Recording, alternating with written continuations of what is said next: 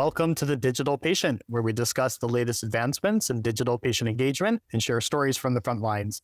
I'm your host, Alan Sardana, and with me, as always, is SeamlessMD CEO, Dr. Joshua Liu. Today, we're joined by two very special guests Dr. Neal Chawla, the Chief Medical Information Officer at WakeMed, and Dr. Peter Marks, Chief Information Officer at WakeMed. Neal, Pete, welcome to the show. Thank you. Thanks for having us. No problem. Honestly, you two are truly the Abbott and Costello or the Kobe and Shaq or the Lennon and McCartney of healthcare IT. You're really driving WakeMed's digital efforts forward with a focus on mission, data, and really making real progress in clinical transformation. I'd love to start the conversation just learning a little bit more about WakeMed's mission and how the culture really keeps you both so aligned on everything so successfully. Could you maybe give us a high level overview? Yeah, I'll start. Neal, please beg you to jump in. So, just really briefly, so WakeMed is truly a different place for healthcare. So, it starts around what we call the Wake Way. It starts around people who come here because they have just a laser focus on helping others, right? They're servant leaders. We have a lot of folks who actually leave WakeMed and then come back, right? One of my directors came in this morning and said, I just hired somebody back. They went somewhere else just for a short while because the culture here is one that seems to attract folks, attracted me, attracted Neal. My favorite thing to do here has nothing to do with IT. It's a very small example, but think about it in the larger context. Here at WakeMed, when somebody's lost, it's a big hospital, people tend to get lost. You have to take them to their appointment. You can't give them directions. You can't point, even if they're super close. And you use that as an opportunity to hear their story, understand why they're here, see if there's anything we could do to make their visit to WakeMed any better. Sometimes there's stories of hope and inspiration that could be a birth. Sometimes there's stories of sadness, but that's the story of healthcare. It's just an awesome place to be. Neal. Yeah, I can't disagree with the thing there, Pete. I guess I'll add is yeah, the culture and mission at WakeMed is incredibly strong. And I think the people all here, they feel it and they strengthen it. And we've got a pyramid, which is our mission and beyond. And that pyramid, literally everywhere you go. I mean, you look around my office I can see two within eyes distance. But yeah, it's the real culture and mission that we are here for our patients and community is incredibly strong and it really supersedes everything else we do and really our real star guiding principle. And it's not something that is there in a thin veil. It's there and it's strong. And it wasn't until after maybe, I don't know, seven, eight months of being here, I realized this it's the real thing.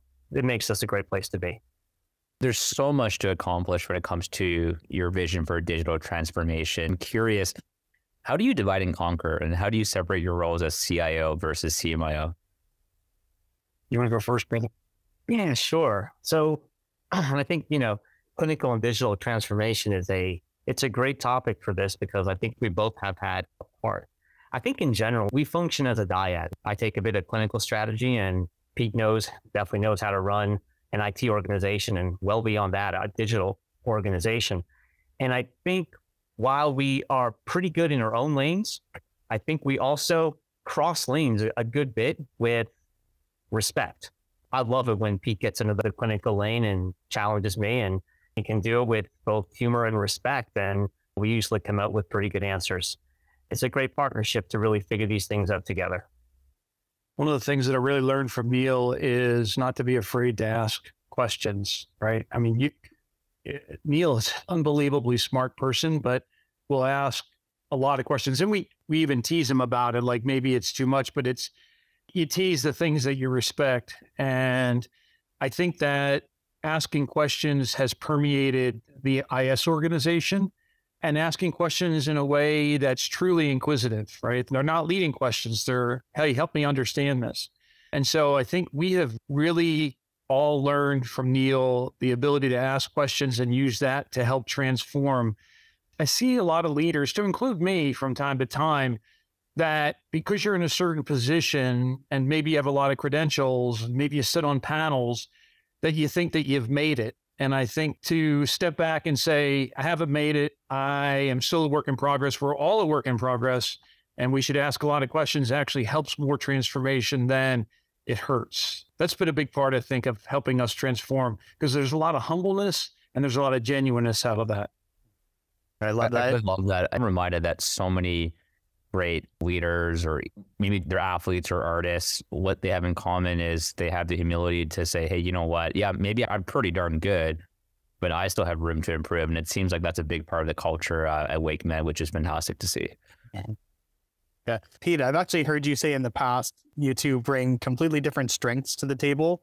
And the CIO CMIO relationship is one that is so embedded into the frameworks of healthcare and the organization from an IT and digital perspective and really clinical innovation altogether. I'm really curious, how do you work through some of those differences that you have? You're starting at two different places and you're looking for a common goal, or what's your structure around seeing eye to eye on those kind of things? So between Neal and I, first, I, I never look at it as work, right? So it goes back to the questions. I think we've grown into the ability to ask a lot of questions and and and he's very receptive as as I am as well. Like I come from a background of organizational IT, administrative, and so he'll ask me questions about that background and how it might affect how he's working on an issue. I'll do the same, right? He's a ED provider by training and still practices in that area. If I come in and I say, is there a better way to do this in the ED? There's no bristling at like, well, I'm an ED physician, right? That never happens. And it doesn't happen in the other direction either. And so it's not really work. And I've said this a lot of times. We tend to tease each other in a very comfortable way. And I think we both use that as a way for the other person to have a pause moment. Again, when you're working with a bunch of people, sometimes one of the partners will be excited about an issue. And so a gentle tease helps them find their balance spot again. And so we tend to do that a lot. And that really works. But yeah, I think the bottom line is it's not being afraid to say, I don't know, or how do we do this? Or we'll come in and say, I have a crazy idea and I need you to hear it out because I don't know which of the parts that are crazy and which of the parts are going to help WakeMed. Yeah, yeah. I couldn't agree more. I, I think humor and respect plays a good role. And I feel like, you know, we're, we're always in dialogue. The past couple of weeks of us being out of the office, like I, I miss Pete, you know, and I, I won't admit that in public, but, you know, but yeah, I, I think we're just always in dialogue about everything going on, clinical and business and technical within the organization. And so I, I think that it just helps us talk through the different things, knowing that we see things from different perspectives. And I always admire Pete's sense of structure and being able to build the structure, framework, and a philosophy, and then slot the things in the right way. Where I know I can sometimes have a little fuzz and it, I think it helps me see things a lot more clearly. Sometimes I've got to, I've got to break Pete out of the structure and say, okay, let's make it fuzzy a little bit for a second because yeah. there may be another way to think about it. And so I think that, I guess, the healthy respect and it keeps it working well, you know? Yeah. Yeah. We drew on a, the whiteboard, not office next to him. We drew on the whiteboard a, a bell curve. And then I, we put chaos and organization. And we said, I'm here and you're here, yes. but we meet in the middle. Chaos and organization. I That's awesome. Uh, you know, one of the things we've heard you all talk about before is how important it is to get leadership team and board buy-in so that way your initiatives are aligned with kind of broader organizational goals. Can you unpack that a bit more about like why it's so important to to get on the same page as the leadership and teams and the board and what's sort of your process to making that happen? I'll start then Neal, you please go. So the board of directors are people just like we're people and they usually are a nice diverse mix of all kinds of folks. Some from the community, you probably have finance people, maybe some attorneys, people in healthcare, and they almost 100% of the time they want to be part of helping the organization become better, particularly in healthcare, helping folks. But because they have such varied backgrounds, I think it's really important that people in IS find opportunities to show where mm-hmm. those IS things really connect to the larger goals. And so one of the things that we deliberately did is we created board goals and we worked through the leadership here at WakeMed and said, these board goals are going to help the board of directors know how we're doing in security because security doesn't just belong to IT. Analytics. Can we measure analytics to say, are we actually using the data? Patient engagement. And so what we found was, and it was a bit of a risk, is then the board was hungry for more information and they would say, Can you come in and tell us more about how you're transforming with clinical data? And Neal and the team went in and gave that presentation to a part of that board of directors just three weeks ago. And the questions, you can tell by the questions, they're really interested. And so I would tell folks, colleagues of mine, make sure that you get in front of the board of directors because they're curious and they want to know how this impacts healthcare. Yeah. Yeah. I think we in IT don't want to be operating off on our own island, right? We want to be embedded and a part of the operation in the organization. And I think the having board buy-in for the pieces we do helps with that, along with making sure we're aligned with the organization. And you know, Pete was brilliant in the data analytics world. We struggled four years ago. We were the wild, wild west. And instead of thinking about, hey, let's hide this thing on the side, figure out how we make it better, and then show it, it was a bit more of a, hey, let's get the board to shine a spotlight on this thing. And hey, if we want to get better and more mature in data analytics, the spotlight's good and the board will support and we can ask for resources if this is a real strategic initiative for the organization.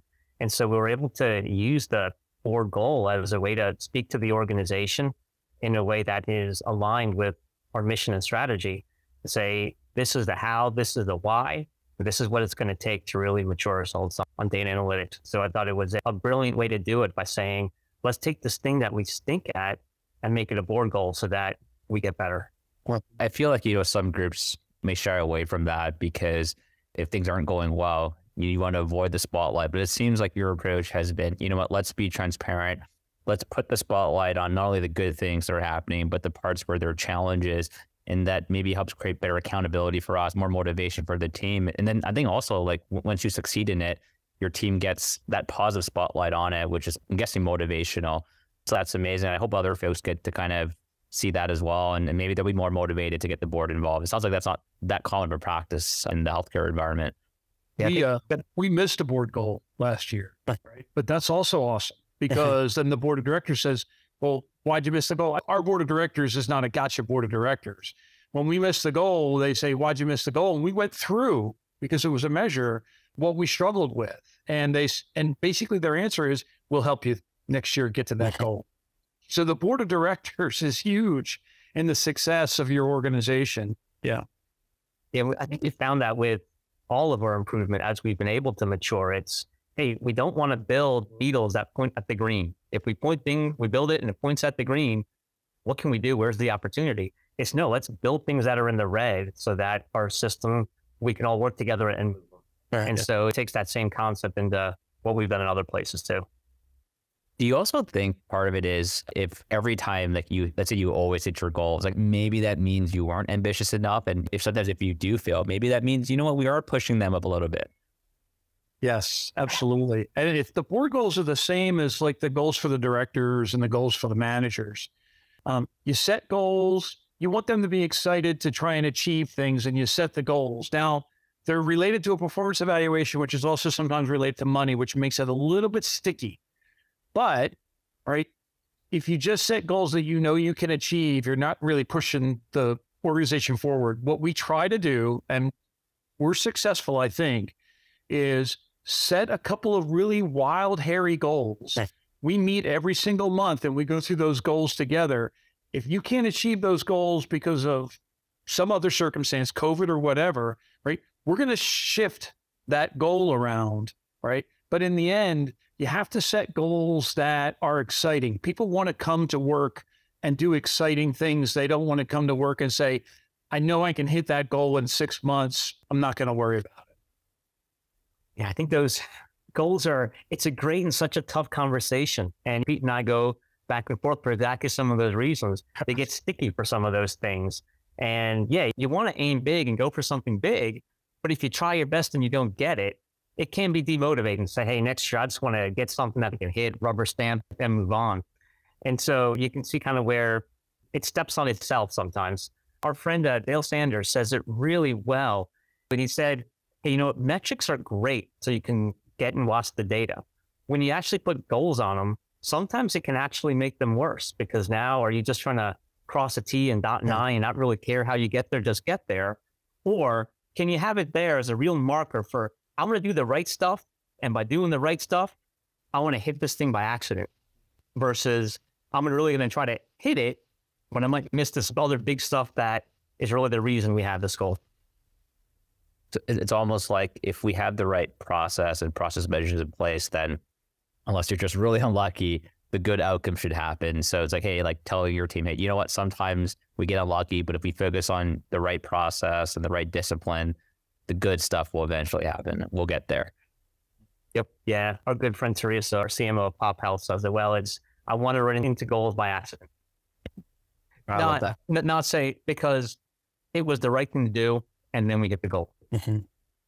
Yeah. You've done a ton for patient access over the past five years since you've joined WakeMed. I saw online that I think over 60% of your patients actually engage with your various virtual services. And Pete brought up a good point at the top of the conversation around WakeMed is such a large organization, some people are going to get lost. And so wayfinding was one of those initiatives where you put in place, but it was access to all the different services, not just wayfinding. Neal, I know you've talked in the past about this philosophy of people, processes, and technology in that order, really with the emphasis on what can we fix with people and processes first, and then layer on tech to make it even more optimized using your success of the virtual care as an example, how did you apply that philosophy? Where did you learn it and, and how did you apply it to some of these goals that you're talking about? That's interesting. I don't even know where I learned that, but being an informaticist, I feel like people process the tech is just something you learn early on. I definitely didn't make it up and I feel like it, it's out there a lot, but I think it's that thought that, and we all know it, just implementing a piece of technology, it's not going to make you better it's really a matter of are you going to use it? And usually, what gets you to use it is do you have the right people and process in place so that whatever you implement from a tech standpoint, you know it's going to be used well and optimized. And while I like to say, hey, get the people and process done first, and then the tech can support it, sometimes you do have to do them all at the same time. Sometimes you can get the people process and they stand around saying, what do I do without having some of the tech that's needed. So sometimes they need to go together.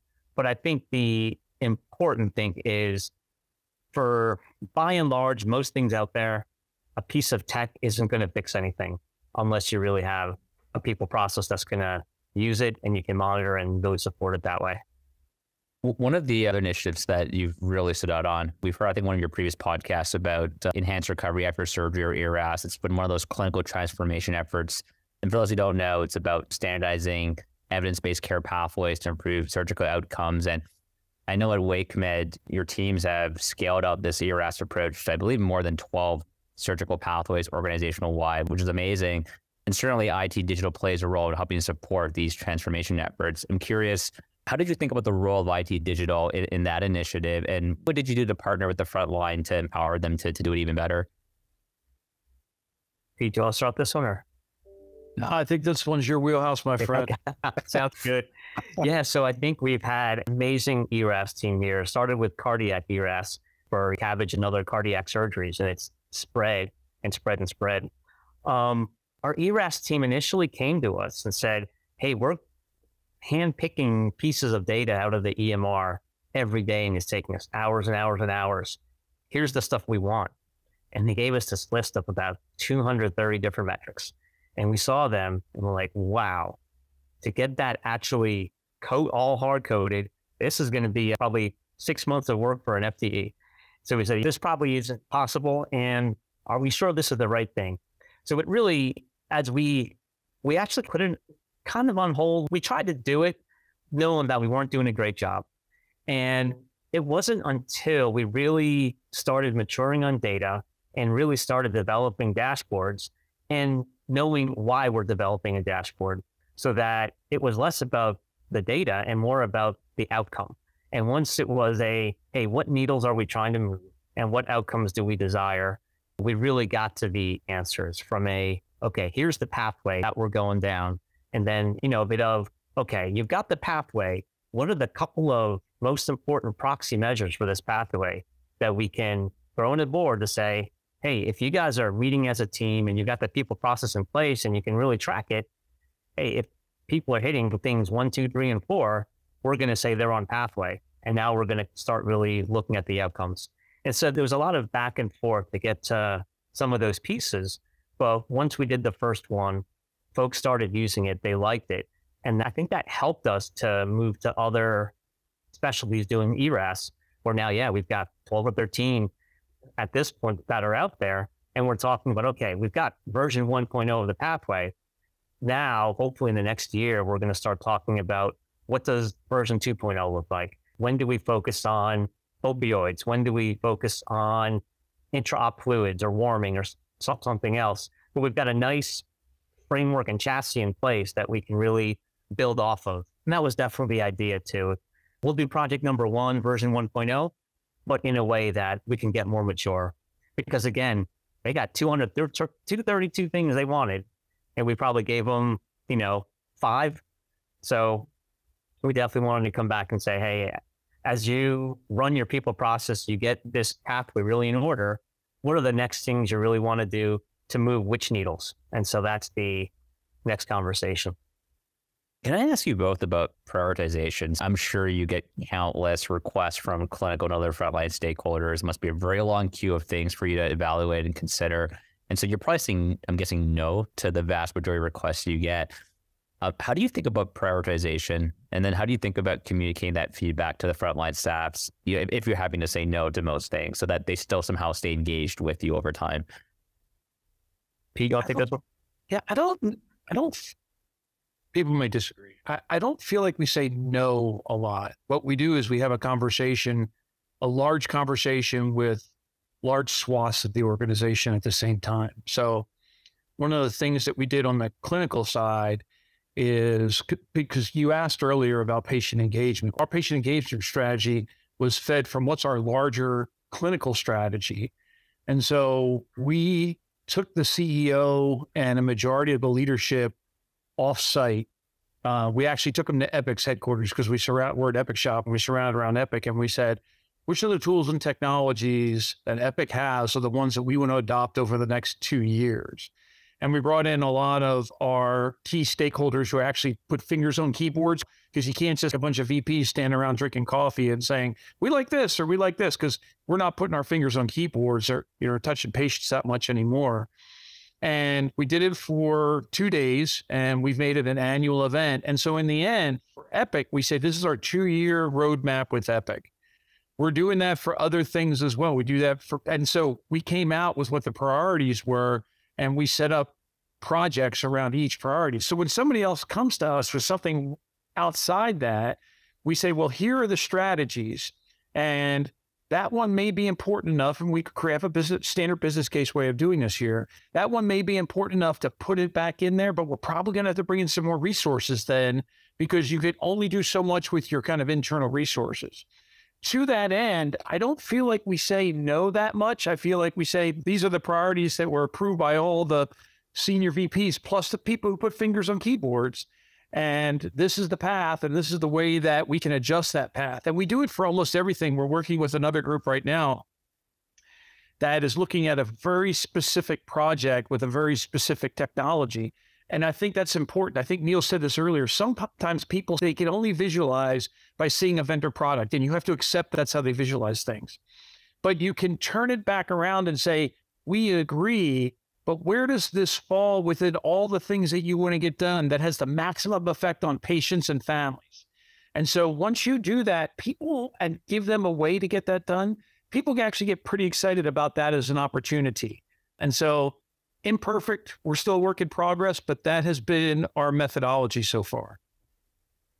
I would agree. We try to show the stuff we're doing and make it obvious on, you know, everybody has really long lists of requests and demands and really limited resources.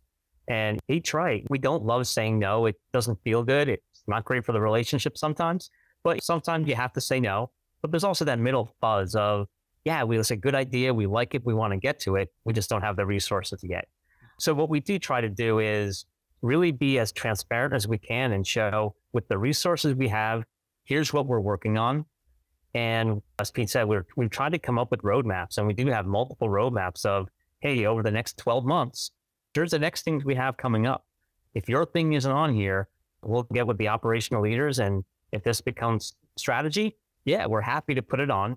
No, and these are a lot of the bigger project things. We also continue to run that smaller engine for one of the smaller things that need to get done that are never going to be big enough to make a roadmap, but still important. So we run that too, but we try to be as transparent as we can on what our team spends time doing. Yeah. And like the patient engagement executive director, she actually runs her own roadmap. And we are, we basically array resources on her roadmap. But it's a conversation because she may, and she's brilliant. I'm going to say that right out front. She's brilliant. She may say, I am interested in this technology because people visualize through a certain technological solution. But then the partnership happens when we say Epic can do about this much of it and they plan this in the next six months. Where is our make versus buy on this kind of a thing? And then that helps her better articulate what she wants on her roadmap and that we can support. We do it really well with analytics too. We have partners that if we have to call in folks to come in for money, hired hands for money to come in and do some analytics projects, we have created a framework that they can just plug in and then start to create analytics projects that we just don't have the resources to do. I, I think one of the ideas that, I've heard from both of you now is sometimes folks come in with specific, let's call it solutioning or, or technologies because everyone can visualize solutions so much more easily. But then the conversation is, well, let's step back and say, well, what's the problem that you're trying to solve with this solution proposing? And I think often it sounds like you're already working on solving that problem, maybe in different ways. And perhaps you could align them with, hey, you know what? Actually, we are working on that problem, or here's where it is on the roadmap. And we have a way to solve it, just maybe not the way that you were hoping for. And often you're aligned on that. Or, or maybe, maybe maybe you don't have it, but then to your point, it goes back to, well, you know, we have some organizational priorities and we have a, a very focused roadmap. And sometimes we need everyone focused on the roadmap because you can't solve a million different problems in the next two years. So um, it sounds like you don't just say no, you have a dialogue, you understand the problems you want to solve, you, you help them understand the roadmap and the priorities. And it's, I guess a lot of times people just need and expect that communication. And then once they all understand the priorities are, that actually makes it a very easy conversation, it sounds like. We ask often that question what's the problem you're trying to solve? And even sometimes could be a few weeks down the road. Sometimes we find ourselves having to come back and say, wow, we really got into a rabbit hole. Let's pull ourselves back and re ask that question what's the problem you're trying to solve? Obviously, with a good relationship and intent there of wanting to help and you know wanting us in IT to be part of that solution and to be folks people come to when there is a problem they want to solve. That's the kind of partner that we do want to be but we we definitely try to ask that question a good bit. Yeah, we try not to be a black box. We we're having some success, but not complete success on publishing an entire roadmap of everything that's going on. It's harder to do, mostly because like it sounds great coming out of your mouth, but then you publish it, you look at it, you go, it's too detailed or it's not detailed enough. But we don't want to be a black box. We want that to be something that all of our customers can look at all the time and say, this is the status of this project or this project. And we've created a, a, couple of these and we're continuing to try and perfect the craft. The other thing that's important about that, I think, is we try and show how the resources are arrayed against the projects. So you could basically show are you backlogged for six months or do you have some capacity in certain areas? If somebody's done that really well, I'd love to talk to them. We show one, we go, eh, I don't love it. We show another one, eh, I don't love it. But I'd rather show it imperfectly than wait till it's perfect. Yeah, I agree. And I think our data team did such a brilliant job. We showed them a bit of Domino's pizza, right? Here's what they do. You order mm-hmm. your pizza and okay, hey, you know, phase one, Joe is putting your pizza in the oven. And phase two, Sarah is boxing up your pizza. And phase three, Mary is driving the pizza over. And so say, hey, take that and see what you can do so that we can try to be as transparent as we can with folks. And you know, while it's not the exact, the, the beautiful graphic, we essentially have a good bit of that so folks can know where their request is in line, whether it's say, hey, it's in line and in a queue, or it's here's the phases, here's where you are. Yeah, and then people can plan around that. You know you're in group six, get on the airplane, there's not going to be any space in the overhead compartment. So, yeah, people want to know. As you said before, Pete, trying to have the framework. So hey, if, if you're if you're way back here in line and you really feel you need to be up here, then one, either we can try to reprioritize if that's possible. If yeah. not, if you or us or someone can find money, then can we go out and contract it and jump into the front of the line that way? So we, we try to have some different options there. Again, as as opposed to just saying, no, sorry, you know, yeah. we, we we try not to do what we don't have to. As my wife that. would say, it's all about the upgrade. Yeah, hundred percent. I love that because you know the the big takeaway here is that transparency. So it's like it's all visible for people to see. Okay, there's no resources left for me in this space. But if I can go out and get my own resourcing for it, perhaps that could change, or at least just knowing where the status is for everything. I do want to speak to you guys about data in particular, clinical data and data analytics, and really using data and possibly even AI to really get a better handle on what patients need at any given point in time, spot risks early on, and truly offer more proactive and preventative care. What are you guys doing in that space, and how are you thinking about handling data for proactive preventative care? Clinical transformation is definitely a big program we have. And we are largely measuring and trying to improve care through transformation, which is more descriptive and retrospective data. Here's the pathway, here's the discrete pieces of the pathway. We're going to make it easy to say, hey, are patients getting these pieces of the pathway? And what do outcomes look like? That has largely been our model now for the past three, four years. As you talk about AI and predictive and I'll say the fancier things, we see them a bit as the fancier thing. They're up here, they're shining. We did toes in there a couple times and we haven't been hugely successful. Do we think that's the future? Yes. Do we think the future is here right now and there's great stuff out here and we just have to do it and we're going to be able to predict everything? I'm going to say no. I I don't buy it. We want to get there. We want to get there slowly and mature in a way that's going to be sustainable. We also know that similar to people process tech, just because you got this fancy score of some sort right here, putting it in doesn't mean that we've got the project, and the people, and the processes in place to be able to use it to really drive care. So you really, we really want to make sure that if there is something up here that's shiny, and we think that we've got a good solid foundation to be able to use it, understand it well, understand when it's telling us the truth versus a false positive of some sort, and we have the people behind it to say, hey, we've got a process to monitor, watch, and see if it's getting better, then yeah, we're definitely open to it, but we're not chasing it. It kind of reminds me how we've done some AI projects in the past and work around, let's say, predicting risk of, of readmission and discharge. And you could build a, like to your point, you know, like a flashy sign that says, hey, this patient has a risk of 80% readmission risk at discharge. And we've talked to clinical teams and said, hey, if we could have that shiny little alert for you, what would you do with it? Would you follow up more soon with the patient? Would you bring them back in sooner? Would you call them more often? Would you monitor them more closely? And the feedback we got was, we don't really know what we do with that yet. And so it, it was, a, it was a great academic exercise to be able to build that sort of AI predictive kind of analytic. But to your point, what does it mean for clinical practice? What's the change management required? Like, are people going to actually adopt a change in protocol or practice with this new insight? And until you have that workflow piece solved and a buy-in for it, then it's just an academic exercise with AI that has no real clinical benefit yet. And so I think to your point, people often seem to underestimate the bigger picture and the other questions they have to ask when they implement, let's say, AI or other analytic technologies into the clinical environment. And so, I mean, I agree with you. I think there's still a lot of work to be done. It's, I think we'll get there, but probably not as quickly as people would hope or expect. It's complicated. It is. Yeah, I think if you've got the program in place without the AI, the program's going to get you pretty far. The AI may make you better. If you don't have the program in place, then just putting the AI in there, as, you, as we're both saying, it's not going to get you there. And there's so much AI going on right now, and I'm excited about it. I want it to keep going. But I think just jumping on it without understanding your people and process, I think you're going to be disappointed. I think later on you have a book question, and I'm almost done a book called The Emperor of All Maladies. And it's the, you know, the history of cancer. And it's I'm a history guy, and I just love the book because it's not about it's about the science, but it's how they got there. Early on, they were just taking chemicals and bouncing them against patients because there was a lot of money flowing in from the government to do that kind of work.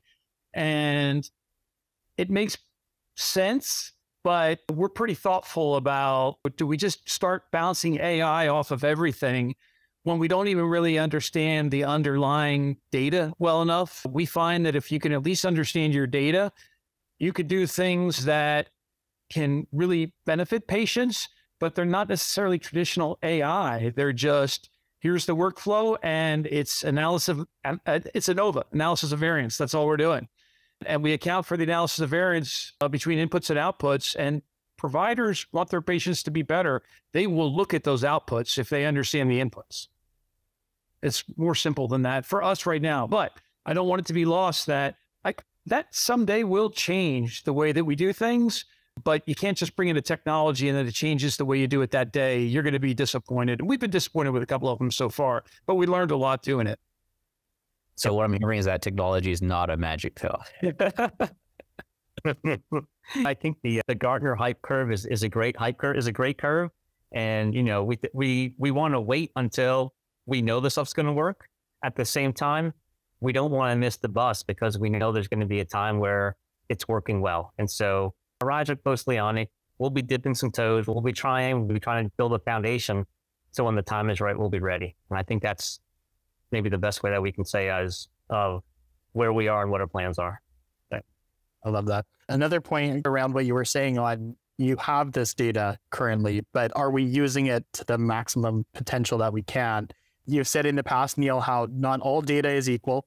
Um, you were talking about, I believe it was the keyboard price that we sometimes pay with all these discrete data fields and particular workflows. I'm curious, bringing the point back to people and processes, how do you go about educating and communicating the team on what is available, what the data can be used for, and really just how to navigate the various systems that they are using to be most clinically effective. Yeah, well, I mean, there's a there's a geeky data nerdy side of me that you know has heard what others have said. Wow, if every piece of data was discrete, that would be great. But there's the also the human and doc side of me that's like, well, you wouldn't be able to read a note for sure. And just knowing that it, there there is a cost to making d- data discrete right? And folks got to click more buttons and do things in different ways where to the human, it may be less readable, even out of the system, you can start to pull data out. So I think it takes someone thoughtful and deliberate to say what data should be discrete and what should be more narrative. And that can change over time as well. And I think what we what we find is we may want to do a project and say, hey, we what do we want to improve and move the needle on? it's X. And when we go in, we find, well, man, to get some of those processes, there's free, they're free text right now. So now we may have to go upstream and do some conversion to say, how do we change workflow again with getting buy-in and engagement? Hey, if you clinical team want to really track this, move the needle on it, we got to find a way to make this discrete. And I think when folks can see that direct impact of the outcome, they're a lot more willing to do it. If it's, hey, someone else wants this data, and you just want me to do more work so someone else can run a report elsewhere, that's harder to get buy in for. Or even worse, just make it discrete in case we need it someday. that's even harder. So I think the more folks can feel that direct result of making something discrete and we're getting some kind of data off of it, I think that's what builds buy-in. So far in this conversation, it's so evident how big on data transparency you are. And I read somewhere that you were actually using it for a bit of friendly competition amongst providers. So showing them dashboards where they, they can actually see how they're performing on certain metrics. And I believe that's then being used for some competition. Am I right in that? Or I, I never feel like it's a competition. You know what? I a lot of sometimes you'll hear this conventional wisdom that, you know, providers you know, they don't want to take the time to look at the dashboard. But in the end, every provider I've ever met desperately wants to help their patients, but they have so much data and they're surrounded by so much data, and it's hard to understand how that data actually affects the outcomes. And so what I think we've done is we've we demonstrate how the order sets impact the outcomes and we let the providers just see it. They just see it. And then they if they believe the data and they believe what it says on the outcomes, they fix themselves, yeah. right? I fix themselves is wrong. It's hard to know that much. It's hard to know when you're talking about micrograms or milligrams of opioids and what's the effect on readmissions. You don't know. And so we just try and make it something that they know and they can see. And once they see it, they're like, I got it. And then they follow the order sets or they go and say, we should change the order sets. That's been the success. Neal? Yeah, I think Alan, when you said that, you probably saw both Pete and I give the crooked eyebrow a little bit, and uh, not in a bad way. But I think co- competition is not our goal. Our goal is improving patient lives and using data to improve patient lives. I think with data, you can use data for good or for evil, right? I mean, you can take data and beat people over the head and say, make your data better, make your data better That's not our goal. Our goal is to use data for good. And I think we've had a good culture here where our folks like and want the transparency and they've been okay with the transparency. Like, yeah, we can show names and it's not because we want to be punitive. We want all boats to rise and we want our patients to improve their lives to improve with outcomes. And so often by making things transparent, our goal is just to stimulate conversation. And as folks get engaged and have conversation, they know their specialty area much better than Pete or I or our tech teams do.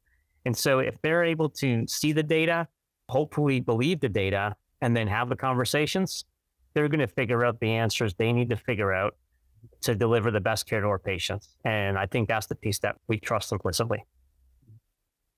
Love that. Well, just be mindful of both your times. Let's flip over to the Fast Five lightning round. The first question we have, and maybe Pete, we'll start with you because you brought it up already, but what is your favorite book or book you've gifted the most? Yeah, so uh, I'm the one I'm reading right now. I don't, I it's going to sound awful, but I don't read that much. I'm basically working and going to the gym and hanging with my family. But I was on travel last week and I'm almost through the Emperor of All Maladies. When I do read, it's usually history. And this is the history of cancer. And it's written in such a way that anybody can read it. It is a beautiful book and I'd highly recommend it. I love it. Neal, do you have a favorite book or book you've gifted the most? Man, it's so hard. No, not. I don't know if I do. I'm kind of like P. I, I I just don't get a chance to read as much as I'd like to. I think with you know work being busy and kids at home and running the family, it, it gets hard. You know, I think I know I, read Good to Great in the past year or so, and I thought that book was phenomenal It has some great insights and research to back it up. But man, I can't remember the last time I gifted a book. To be honest with you. Fair. No, that's okay. I I'm in the same boat. I wish I had more time for reading uh, currently. So I think we can all agree with that. Question two that we have Who is a person, either dead or alive, who you'd love to meet? Hey, do you want to go first? Well, I thought you were going to say you'd love to meet me if I was dead. he still might. He has an answer. Yeah. uh, I'm a history. I'm a history person. There's too many to mention. George Washington, Abraham Lincoln, Jesus. I'd yeah. just love to. I'm fascinated to see what the difference is between the history and what they were really thinking. Great point.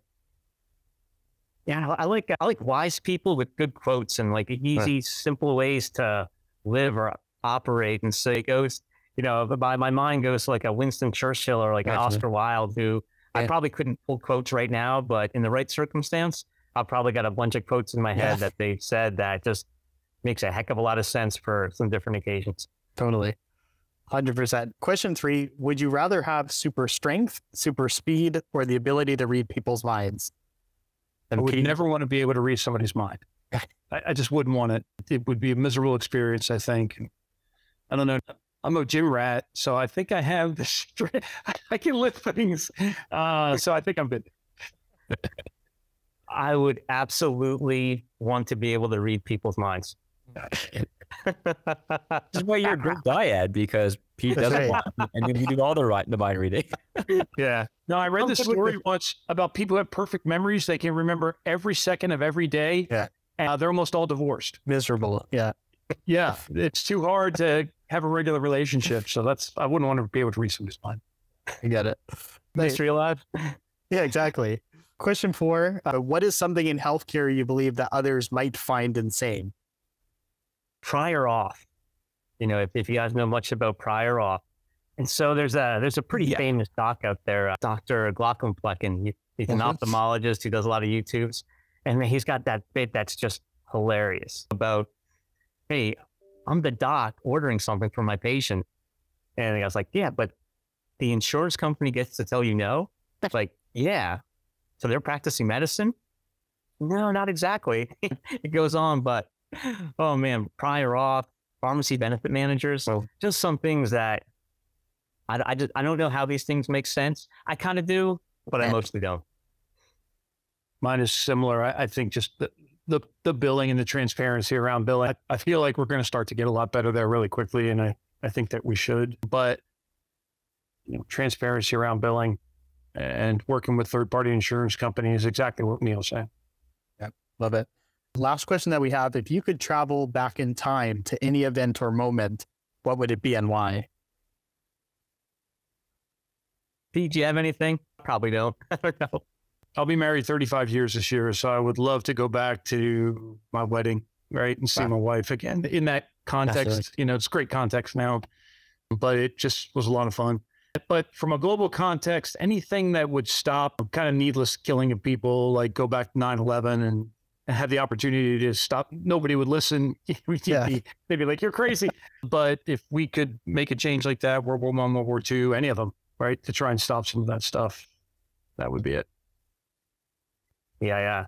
I don't disagree with that, Pete, at all. Not on both sides. I mean, yeah, my, my thoughts from the personal front. Yeah, you know, the day of my wedding or the birth of one of my kids would be, you know, wonderful to see again. Although at the same time, it's yeah, but I'm, you know, I've got the memories now, and you know, and I got with with phones, I got a ton of pictures of, of, of all those things at this point, and you know, having the memories and moving forward and watching everyone grow has just been wonderful. So I don't know, I uh, I kind of like today, even though you know, as Pete said, there's there's problems in the world that I wish we had more influence and power to decrease suffering, but at the same time, we'll we'll keep doing what we can love it. Love well, how about you, Alan Josh? Josh, I mean, what's your favorite question there? What would your answer be? I'm, now I'm curious. Traveling back in time on that yeah, one? any pick your favorite question. But the, that's funny. The the one that, that I have the most like enthusiasm for is the one about what superpower would you want to have. I'm just like you. Like I did not want to read someone's mind. It it would it would totally drive me insane. Yeah. But super speed, if I could just like almost like teleport anywhere, yeah, that'd be pretty neat. And that'd be pretty cool. Yeah.